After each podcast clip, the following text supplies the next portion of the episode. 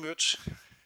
Det er jo imponerende at se så mange, der står så tidligt op og møder frem her til sådan et emne, øh, som det, der er på dagsordenen i dag. Men altså, det er et vigtigt emne, så det, jeg håber, I får noget ud af det. Øh, jeg, jeg kan godt jeg snakker meget gerne om det, øh, og fordi det, det er også noget, jeg brænder for. Altså, jeg er jo øh, pensioneret øh, professor i sociologi fra Københavns Universitet. Jeg gik på, på pension i øh, 2014, tror jeg det var. Det er altså cirka fem år siden. Og øh, så har det længe ligget mig på scene, altså at øh, at øh, kaste noget mere lys over, altså hvad det egentlig er, der er sket på universiteterne, og i det hele taget i forskning med hensyn til øh, ja, forskningsfrihed, akademisk frihed og kritisk forskning og sådan noget. Og så gik jeg i gang med et projekt, øh, sådan et enmandsprojekt, men hvor jeg dog havde lidt øh, penge fra, fra øh, Dansk Magisterforeningerne og øh, AC, og også lidt fra mit eget institut, så jeg havde noget medhjælp. Men ellers har jeg lavet det for egen regning, og det resulterede så i en bog her øh, om forskningsfrihed, der kom i 2017. Og øh, det, øh, det man kan konstatere, Øh, jeg ved ikke om det har noget med det at gøre, men altså det man ser her, det er, at øh, det er en graf, der viser altså forskningsfrihed, hvor ordet, selve ordet forskningsfrihed i den her database, der hedder Infomedia, jeg ved ikke, hvor mange der kender den, øh, men det er altså en database, der dækker danske dagblade og medier og sådan noget, hvor man kan, øh, hvor man kan slå op, simpelthen og søge efter øh, forskellige personer, ord, alt muligt. Ikke? Og der kan man altså slå ordet forskningsfrihed op, så kan man se, hvor mange gange det er omtalt i øh, medierne år for år. Og det her, det går altså fra 2014 til 2019, og der kan I jo se, der er en ganske betydelig stigning. altså i, tilbage i 2014, for altså 5-6 år siden, der var det næsten ikke noget, man øh, så omtalt overhovedet i medierne. Øh, der, der var det nede på øh, omkring 70 øh, inden for et år. Øh, nu er det altså tit op, op omkring øh, 700. Øh, så der er altså i hvert fald sket en stigende opmærksomhed om, øh, om, om og, og der er det jo sådan, altså opmærksomhed i medierne, det er jo altså tegn på, at der er noget galt. Altså hvis det helt går godt og så videre, som det skal, så er det sjældent, det kommer frem i medierne. Sådan er det jo nu engang. Øh, der skal være nogle øh, problemsager, før medierne skriver om det. Om det her så er udtryk for, at der er blevet flere sager, eller der er blevet mere opmærksomhed, det er svært at sige. Eller rettere sagt, jeg er ret sikker på, at det er fordi, der er blevet mere opmærksomhed omkring det. Medierne er blevet mere opmærksomme på det, øh, og, øh, og, og så bliver det mere omtalt. Altså jeg tror, der har været øh, problemer øh, længe. Og det, jeg har tænkt mig at gennemgå det her emne, øh, sådan så øh, det, det øh, ikke bliver alt for øh, abstrakt og indviklet. Jeg tænker mig at gøre det i tre punkter. For det første øh, vil jeg altså starte med at sige noget om, hvad forskningsfrihed overhovedet er. Og så vil jeg øh, give sådan lidt historisk øh, overblik over, hvordan, øh, hvordan det er blevet udviklet gennem tiderne. Det er jo noget, der, der, der ikke har langt fra har eksisteret altid, og det eksisterer jo altså heller ikke perfekt indtil videre. Men øh, som jeg plejer at sige, når jeg bliver hårdt trængt, bliver spurgt om, om det slet ikke er blevet bedre, så plejer jeg at sige, jo, det er nok bedre nu, end det var på enevældens tid, og det er også bedre nu, end det var før reformationen. Og det er så faktisk blevet modsagt af nogen, der, der siger, nej, det, det skal du ikke komme og sige, fordi ham Luther, han var en, en værre en. Det er blandt andet en, der hedder Stjernfeldt, som, som siger det.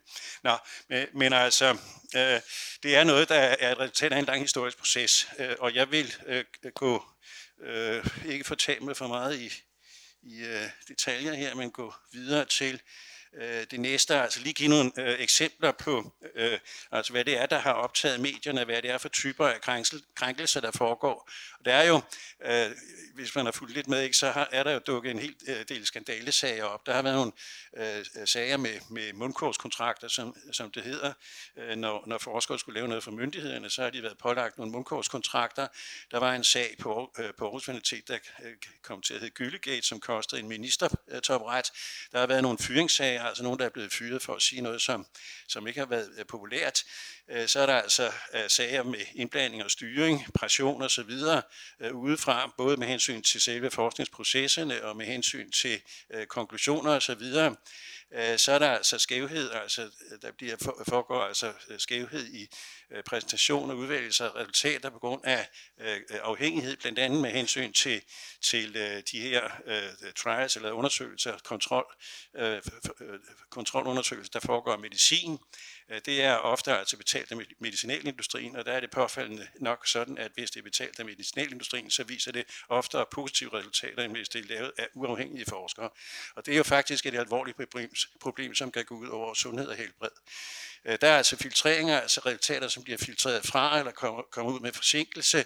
Og så er der altså det lidt mere uhåndgribelige, altså det man kunne kalde tavshedskultur, øh, kultur, altså fordi øh, folk, hvad skal man sige, pålægger sig selv tavshed, altså selvcensur, fordi de ikke tør komme frem med, med de resultater og den viden, de har. Der har lige været en sag her for få dage, for, ja, ikke for lang, så lang tid siden med med, i forbindelse med de der øh, gravskænderier, der, der foregik på den jødiske kirkegård i Randers, øh, der var der nogle medier, der spurgte nogle af de her øh, religionsforskere og ekstremismeforskere, om de ville øh, komme frem og belyse sagen.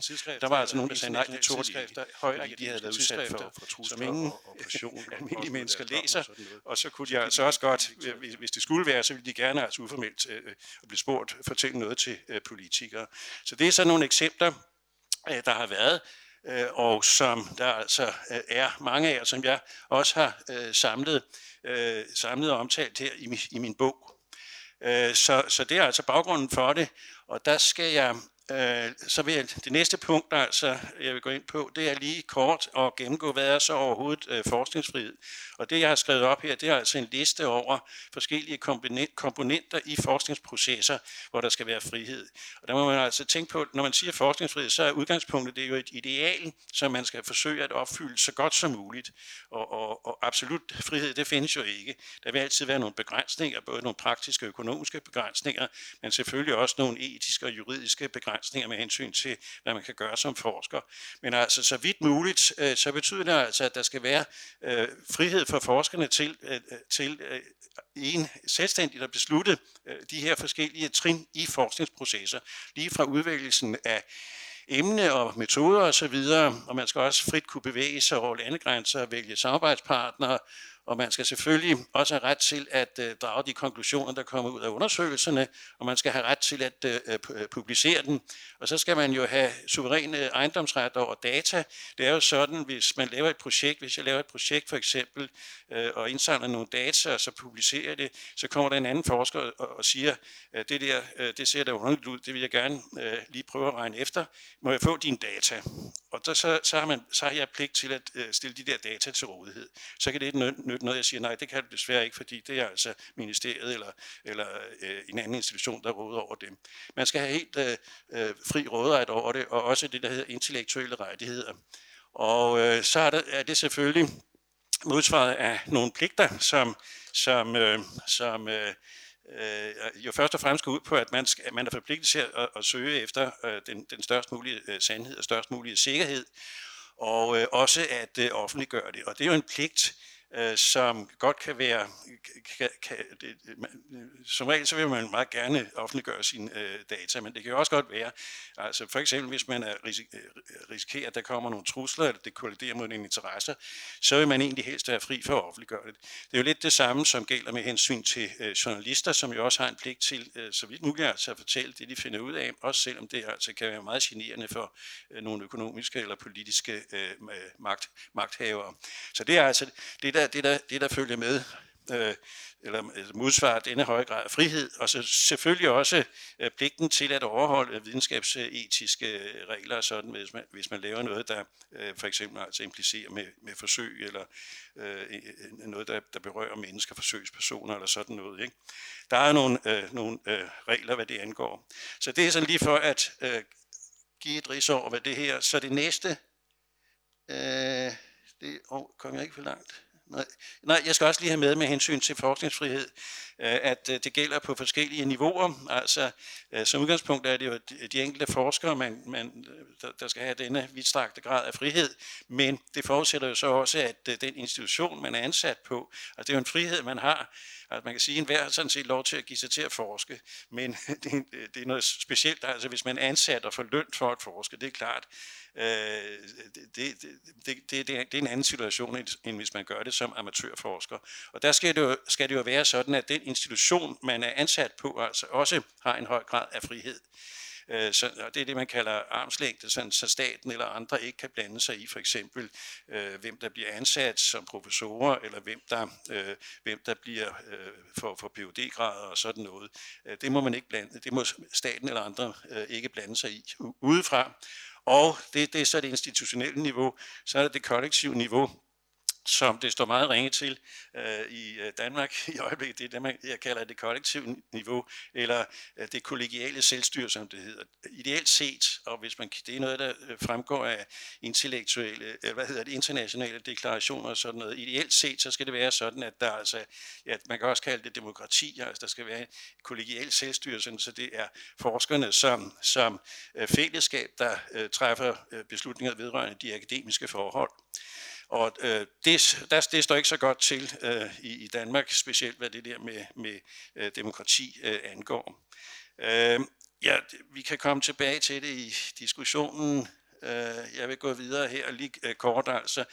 Det jeg, næste jeg vil gøre, det er, at jeg vil lige kort give et ris over den historien bagved, og så vil jeg øh, slutte af med at sige noget om, hvorfor øh, forskningsfrihed er vigtigt at øh, værne om. Øh, og der, altså, man må jo sige, at som jeg sagde, altså, at forskningsfrihed i det hele taget, altså det at forske øh, på universiteter som et embede, det er egentlig en ret ny øh, foretagelse. Det er faktisk noget, der først for alvor øh, slår igennem altså i, øh, fra 1800-tallet og frem efter. Øh, går vi længere tilbage, så var det egentlig ikke øh, øh, nok forsket, men det, men det var egentlig ikke et, øh, et, en, en del af, af embedet, kan man sige. Og, og der var i hvert fald ikke særlig stor frihed på universiteterne. Altså nogle af de store navne, altså Galilei og sådan noget, de forskede sådan set mere uden for universiteterne, men altså havde selvfølgelig universitetsansættelse. Og øh, altså kirken var jo øh, i, i den katolske tid altså ret stærkt øh, styret af af paven og kirken øh, i de katolske lande frem til øh, reformationen, og, øh, og det kommer jo frem ved altså, at mange af de der øh, øh, forskere, som tillod sig at komme frem med noget, der stred imod, øh, mod, hvad der stod i øh, Bibelen, de kunne blive udsat for bandbuller og det, der var værre øh, kætterprocesser og så videre. Der er jo de der øh, kendte tilfælde, altså med Bruno, der blev brændt, brændt på bålet, fordi han sagde, sagde at jorden øh, drejede rundt om solen. Det skulle han ikke have sagt. Og så var der Galilei, der, der altså øh, undgik den skæbne, fordi han sådan set afsvor det, han mente. Og det var ikke, selvfølgelig ikke særlig øh, men det gjorde, altså han, han sagde, at jorden drejede rundt om sig selv. Øh, og det kunne, øh, det, det kunne ikke passe med, med det, som øh, øh kirken mente. Så blev han jo altså også øh, truet med, med bål og brag. bål og brand, og valgte, valgte altså så ligesom at, øh, at øh, afsværge og sige, nej, ja, det, det mener jeg ikke alligevel. Øh, og øh, så fik han også forbud mod at, øh, ja, mod at sige det, publicere det, og også øh, husarrest. Øh, det var altså i, i 1633. Og paven, øh, der er den her berygtede, berømte liste, som øh, paven lavede over forbudte skrifter, altså skrifter, som ikke måtte trykkes og som ikke måtte læses. Og øh, på den liste, der kommer altså en række af de mere prominente filosofer og, og, og videnskabsmænd, og den liste, den eksisterede faktisk til 1966. Det siges dog, eller det er, den, der er ikke, man ikke tog den så ikke, efterhånden ikke så alvorligt længere. Det siges, at øh, bibliotekaren på, på Oxford en gang i 1800-tallet, der begyndte han at, at bruge den som indkøbsliste. Altså, hvis, hvis en bog kom på den liste, så sagde den må vi endelig have anskaffet. men, men, men, altså, men altså det, det, var, det var altså noget, det kostede jo kampe, det kostede jo kampe, ikke? Altså, øh, øh, i virkelig høj grad. Ikke? Og, og der kommer, det er sådan en frigørelsesproces, der sker gradvist op igennem 1600-1700-tallet. Øh, et, en milepæl, kan man sige, det er, at øh, det første, det man regner for det første øh, videnskabelige tidsskrift, øh, der blev udgivet af Royal Society i London, hvor altså sådan nogle som Newton og andre øh, skrev, det, blev, øh, det fik, øh, hvad skal man sige, trykkefrihed og frihed for censur i 1666, tror jeg det var. Det vil sige, de fik altså lov til øh, selv at trykke deres, øh, deres øh, afhandlinger, og, øh, og, og også at altså sende dem ud, uden at det skulle igennem øh, censuren. Øh, dog måtte de love øh, Charles II, som var den, der gav dem dette, disse, disse privilegier, at de ville ikke blande sig i religiøse, politiske og moralske spørgsmål i det, de skrev. Men, men det, var, det, det er sådan en hvilepæl, kan man sige, som, som altså har at gøre, har at gøre med øh, videnskabernes øh, frigørelse og selvstændiggørelse fra fra øh, altså religion og, og, og de, de, øh, de øh, hvad hedder de, religiøse øh, dogmer og sådan noget. Ikke? Det er den, det er sådan, det, vi snakker om inden for sociologien, altså den differentieringsproces, der sker øh, derefter renaissance, reformation osv., og som jo også øh, gør sig gældende inden for kunst og malerkunst og, og skønlitteratur og sådan noget, ikke? der ligesom udspaltes forskellige sfærer. Så det er altså det er noget, der, der kæmpes øh, frem der, og, men, men det man må jo sige, altså det, det får øh, for, for alvor altså en, en, en, en, en øh, knæsægelse eller nogle øh, stærkere institutioner faktisk først efter 2. verdenskrig og til dels altså som, som øh, en, en reaktion på de øh, grusomme øh, bar, barbariske ting, der skete der, både i, øh, i naziregimet og også i øh, Sovjetunionen, hvor altså videnskaben blev taget i anvendelse til de der grusomme øh, ting, øh, ting, der foregik med folkedrab og så videre, at øh, det måtte man øh, prøve altså at øh, ligesom at få, få knæsat, at det, det, det, det må man prøve at undgå. Og det gjorde altså også, at øh, de her principper om om øh, også om, om, øh, om øh, altså akademisk frihed og ytringsfrihed og meningsfrihed og sådan noget, de bliver indbygget i øh, menneskerettighedserklæringer øh, der efter øh, 2. verdenskrig, og får jo altså så i stigende grad altså også en, en, en eller anden form for øh, retsbeskyttelse. Altså det er øh, sådan, at der er jo de der øh, paragrafer i, i, øh, i menneskerettighedserklæringen med, om øh, ytringsfrihed og, og fri adgang til viden og øh, undervisning og uddannelse, i artikel 19 og 27, og i den europæiske menneskerettighedskonvention artikel 9, 10, der står det også, og det er også kommet det er også kommet med i det europæiske charter om grundlæggende rettigheder fra, øh, fra øh, år 2000. Der er det artikel 10, der står direkte, at videnskab skal være fri. Og det skal man respektere. Og det er altså også kommet ind i, i grundlov i nogle lande, altså blandt andet Tyskland og Finland, der er det direkte skrevet ind i grundloven, at videnskaben skal være fri. Der har været øh, sager ved den europæiske menneskerettighedsdomstol, som handler om akademisk frihed. Altså. Så det er noget, der ligesom er øh, gradvist altså er blevet øh, retssikret. Og der må man sige, at i Danmark er det altså meget svagt ret, retssikret, øh, hvis, man, hvis man kigger på, hvordan det er forankret altså i, i, øh, i øh, retskilderne. Der, der, det, der, man kan finde tre steder. Øh, jeg er ved at lave en ny bog sammen med nogle jurister, skarpe jurister, som har gravet i retskilderne. Øh, der, man kan finde det, ordet forskningsfrihed nævnt øh, tre steder. Det er to steder i universitetsloven, og så i øh, det, der hedder, øh, det, der hedder lov øh, om Institut for Menneskerettigheder. Hvis man kigger efter sådan i retskilderne, hvad der står, så er det utrolig lidt, der står i danske retskilder.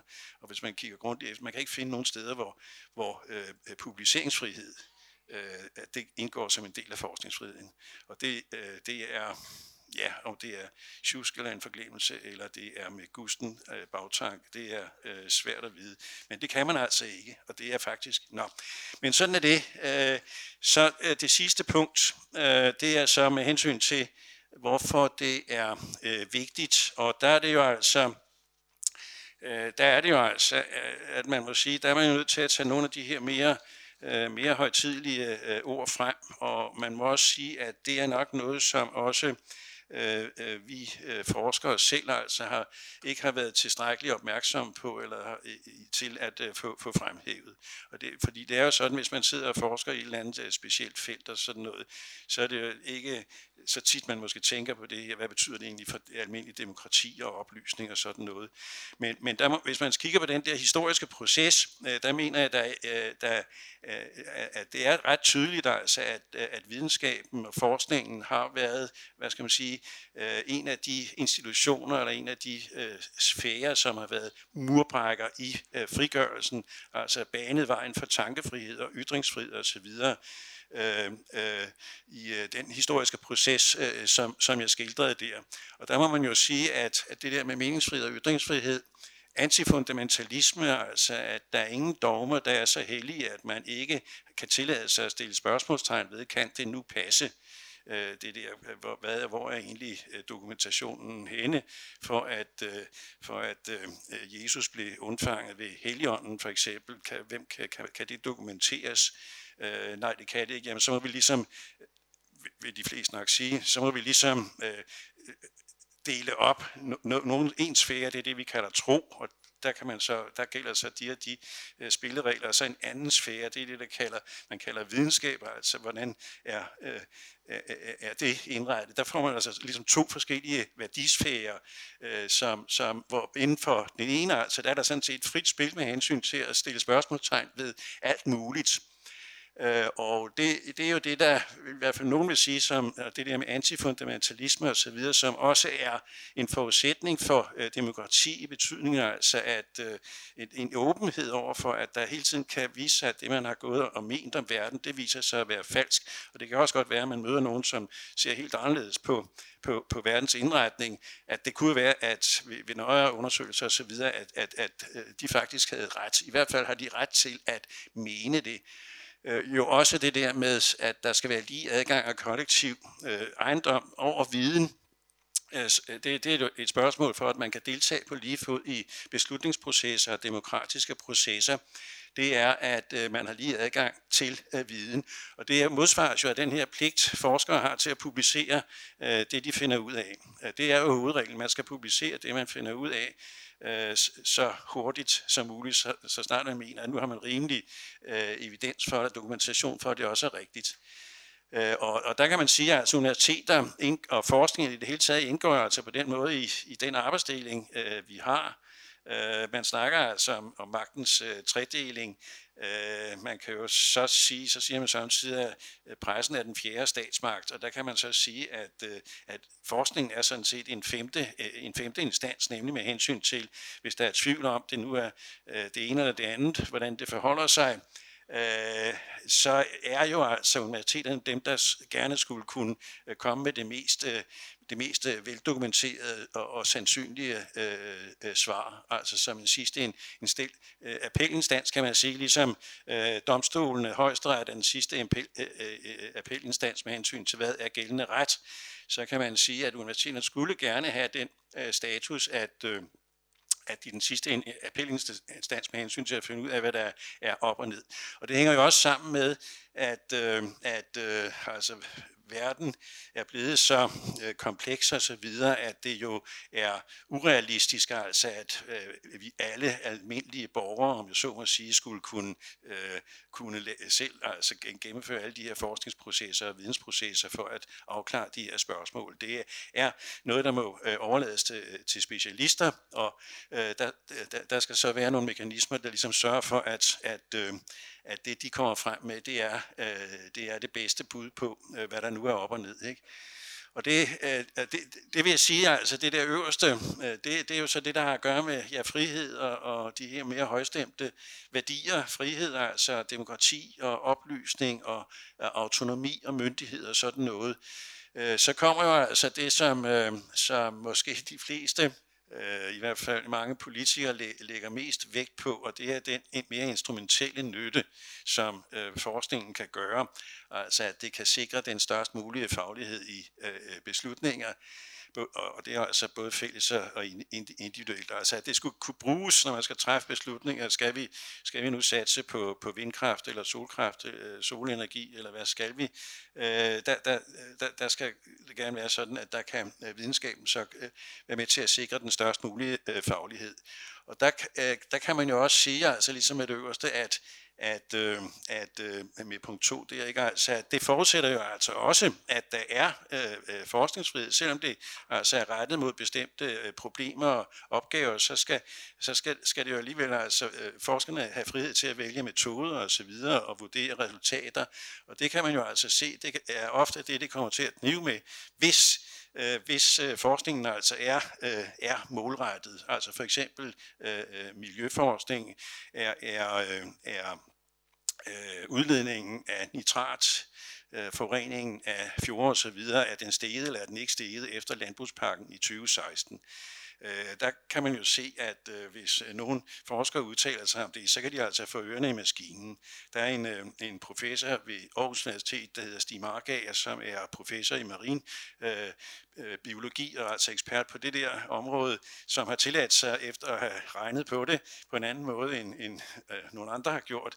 Og så siger han efter mine beregninger, der ser det altså ud som om, at øh, udledningen er steget med 700 tons om året siden 2010. Og det er hans øh, bedste bud på det. Og det er altså mere en, en hvad skal man sige, det mere officielle tal. Og det er altså faldet øh, øh landbrugsorganisationen Bæredygtig Landbrug stærkt fra brystet. Øh, det synes de ikke, han skal have lov at sige.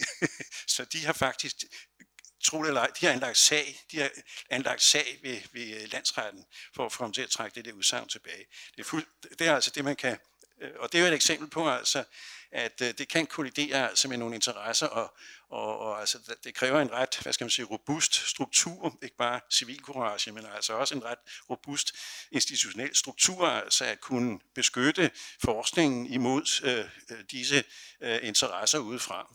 Og så er der det sidste øh, punkt, som jo altså også er meget vigtigt og en forudsætning for det hele, kan man sige. Det er jo altså øh, hensynet til øh, forskningens øh, selv.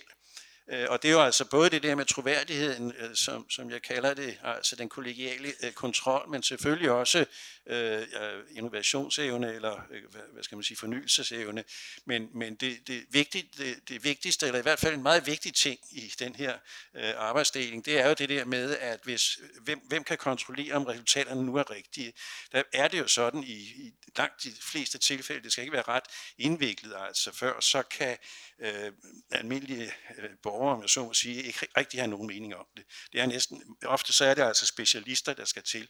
Øh, så snart det, det lidt uden for mit øh, fag, eget fagområde for eksempel, så kan jeg ikke rigtig have mening om, hvis det er inden for medicin eller, eller kemi eller sådan noget. Jeg kan ikke rigtig have nogen mening om, så er jeg ligesom nødt til at, at forlade mig på, at dem, der altså øh, at der er nogle mekanismer internt blandt de øh, specialister, som nu ved noget om det, som sørger for, at øh, hold, de holder hinanden i ørerne eller sorterer øh, i, i, i det, der passer og det, der ikke passer. Og det øh, foregår altså jo også i ret øh, vid øh, udstrækning. Altså, det er jo sådan, hvis man skal have publiceret noget i, i tidsskrifter, ikke, så sidder der altså nogle, øh, nogle øh, øh reviewer eller nogle, nogle eksperter, to-tre stykker, der sådan, noget, sådan en artikel, som har forstand på det og gennemgår det nøje hvis ellers de gør deres arbejde ordentligt, så, så der ikke slipper noget ud, uden at, øh, uden at det er, er kontrolleret. Øh, og, øh, øh, og, og, og når det så kommer ud, ikke, altså, når det så bliver trygt i tidsskrifterne, hvis det er noget, der er interessant, eller på en eller anden måde øh, banebrydende, eller, eller kontroversielt, og sådan noget, så vil, vil der typisk være, eller der bør være nogle andre forskere rundt omkring, som kaster sig over det, og måske prøver at sige, kan vi gentage de der forsøg og få de samme resultater, øh, øh, eller kan vi finde nogle, nogle, nogle øh, svagheder og fejl. Altså, der, der, øh, forskere de kan jo godt være ret, øh, hvad skal man sige, aggressive i forhold til hinanden, også ud fra karrierehensyn og sådan noget. Hvis de kan skyde en, en eller anden øh, ny øh, teori ned eller sådan noget, så kan de måske øh, øh, gavne deres, deres egen karriere. Ikke? Så, så ofte så bliver der altså ikke øh, lagt øh, fingre imellem, men, men det er jo altså det er jo i hvert fald noget, der forudsætter, øh, der forudsætter, at der er en frihed både til at, at publicere det, og altså også til at, at diskutere og vurdere det.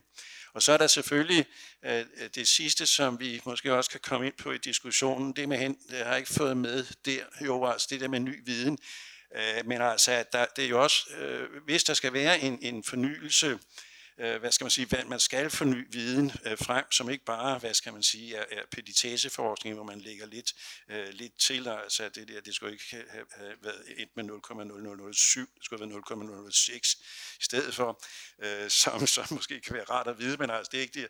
Men altså, hvis der kommer virkelig nye ting frem, som, som måske øh, øh bryder, øh, baner helt nye veje, så forudsætter det jo altså også, øh, at øh, forskerne også har, har frihed til at øh, komme med, hvad skal man sige, øh, idéer, som måske kan virke lidt skøre i øh, første omgang, øh, og, og som der ikke er ret mange, der tror på, at det øh, øh fører til noget, men altså, som så måske kan øh, bane ny, øh, øh veje for helt nye øh, idéer. Det, det fortælles jo om øh, Niels Bohr, at øh, da han som øh, ung forsker kom med, med sin øh, atommodel til en, en konference, øh, nej, han sendte det vist først til et af de førende centre øh, nede i Göttingen, og der, der, nem, der var en eller anden øh, mulvarp eller sådan noget, der fortalte om, hvordan det blev behandlet på deres øh, institutmøde, eller seminar dernede i Göttingen, som altså var et førende center der. Og det, det var altså ikke pæne ord, der blev sagt om det der. Altså, der var nogen, der tog sig til hovedet. Hvis det er det, der skal være videnskab, altså, så, så hører alt op. Og den, den, den type af kommentarer. Øh, nu gik der ikke så ikke så... Og det var selvfølgelig, det var jo øh, noget, der i den grad udfordrede øh, de, de, de almindelige tænkemåder inden for øh, fysikken dengang. Ikke? Og som øh, der stadigvæk er nogen, der øh, har meget svært ved at forstå, hvad jeg egentlig går ud på, altså det under mig selv. Men der er også nogen, der er faktisk også nogle fysikere, der, der siger, at altså dybest set, så er det, er det svært at forstå, men det, det, det virker, altså formlerne virker og sådan noget, ikke? så, så, så det, det er de tilfredse med. Ikke? Nå, men, øh, så, men altså den der øh, innovation og så videre, kreativitet, det forudsætter jo også en ret høj grad af frihed. Øh, så, så det er sådan øh, argumenterne for, at det er nødvendigt med øh, forskningsfrihed. Og, og så er der jo også nogle øh, argumenter, jeg vil runde af nu, ikke? Øh, du sagde, at jeg gerne måtte komme med nogle forslag til spørgsmål. Ja, altså der er jo selvfølgelig, øh, jeg er meget spændt på at høre, hvad, hvad I har af kommentarer og, og indlæg og sådan noget, så der er helt fri, fri, øh, stå, frihed. set, set med mine øjne, men altså i hvert fald nogle ting, som jo tit uh, dukker op i diskussionen, når man snakker om det her, det er jo det ene der, altså hvor, hvor, hvor meget frihed skal, skal, det, skal det så, skal, det ikke, skal man ikke på en eller anden måde sørge for, at det, at, uh, at det bliver, at det gør nytte, Øh, når nu, altså, når nu øh, vi bruger i Danmark, altså det offentlige bruger omkring 20 milliarder, tror jeg det er, øh, cirka 1 procent af, af bruttonationalproduktet, 20 milliarder, det er alligevel en chat penge. Skal, skal man så ikke, er det så ikke en, nødvendigt, altså, at, at nogen politikere eller andre også sikrer, at det gør nytte? For eksempel altså ved at bestemme, hvad det er, øh, altså begrænse friheden, så det ikke er helt frit spil med hensyn til, hvad man kan øh, forske i. Øh, det, det er jo i hvert fald et øh, spørgsmål, der øh, øh, tit dukker op. Og det næste, som så dukker op i forlængelse af det, det er jo så spørgsmålet, hvordan måler man egentlig nytte, og skal det være på kort eller langt sigt? Der, jeg, der gav diskussionen, altså, som, som dukker op i øjeblikket, altså humaniora kontra teknologi, sundhedsvidenskab øh, Øh, hvad, hvilken nytte gør overhovedet øh, humaniora? Er det ikke på tide at få sendt det på pension? Øh, og jeg, plejer, jeg har været på CBS øh, i 19 år og, og diskuteret det jævnligt med øh, kolleger derude, som øh, nogle af dem, der var meget konkurrenceevneorienteret. Og der, der yndede jeg at drille dem med, at øh, jeg tror egentlig, at øh, Grundtvig, Grundtvig og folkehøjskolerne har gjort mere gavn for betalingsbalancen end handelshøjskolen. og, det er ikke helt utilbøjeligt til. I hvert fald, hvis man tager perioden fra, fra øh, andelsbevægelsens start og frem til der, hvor det, landbruget begyndte at svinde ind, altså 1960'erne eller sådan noget. Der tror jeg helt sikkert, altså, at øh, folkehøjskoler og så videre, at det havde meget stor betydning for den øh, rejsning af, af landbrug, der foregik der fra 1880'erne frem efter. Så, så det er i hvert fald to temaer, synes jeg, som, som øh, tit dukker op i diskussionen. Ja, tak. Selv tak.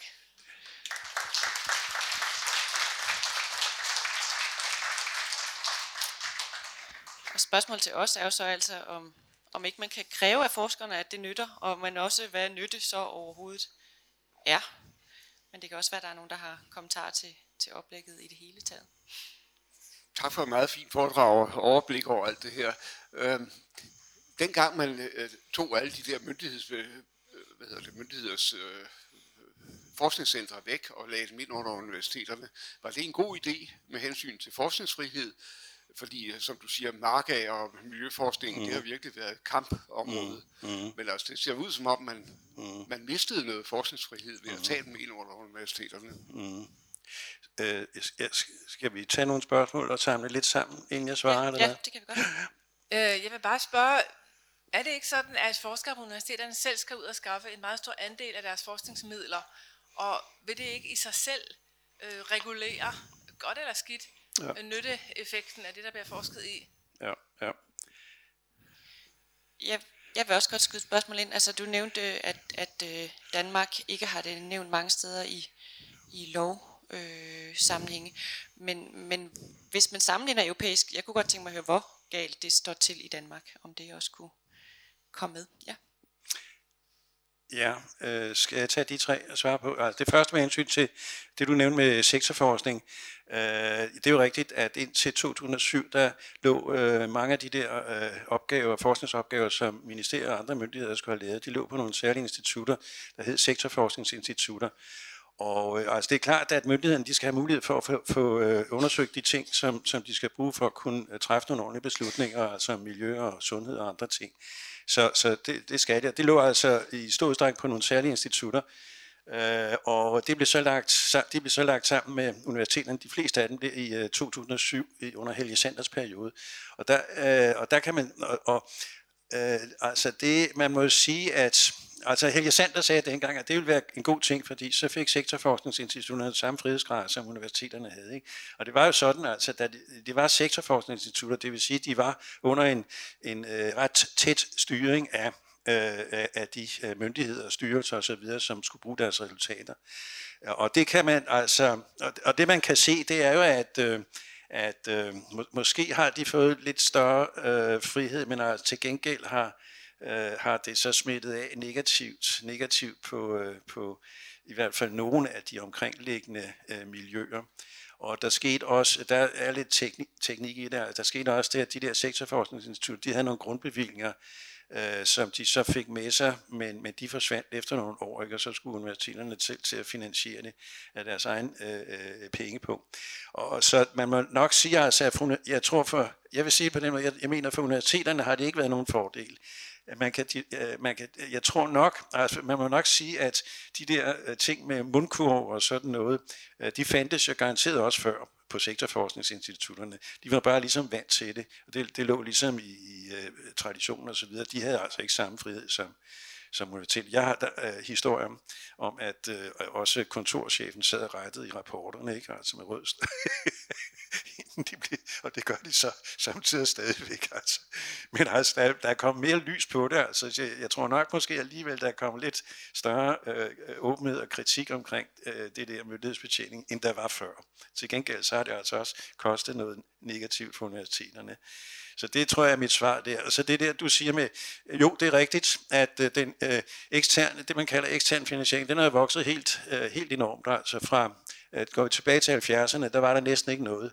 Altså, universiteterne, de, forskning, de får penge øh, på flere forskellige måder. Altså, de har nogle øh, grundbevillinger, som de kalder, man kalder basisbevillinger, som de i princippet altså får, får, får til at råde frit over med hensyn til, hvordan de vil fordele og hvad de vil bruge dem til. Og så har man altså derudover en, en stor øh, pulje af eksterne bevillinger, som man får, at universiteterne får efter ansøgninger. Og det kan være fra forskningsrådet, det kan være fra fonde, det kan være fra private virksomheder. Og der er det sådan, at den der andel, den er kommet op i nærheden af 50 procent. Det vil sige, det er omkring halvdelen af forskningen, som er finansieret på kortsigtede bevillinger. Og det har klart det, det har selvfølgelig øh, nogle, øh, det er jo et af argumenterne, det har nogle virkninger med hensyn til, at, at man siger, hvis, hvis nogen vil betale for det udefra, så må det være, fordi de synes, at, at det er nyttigt.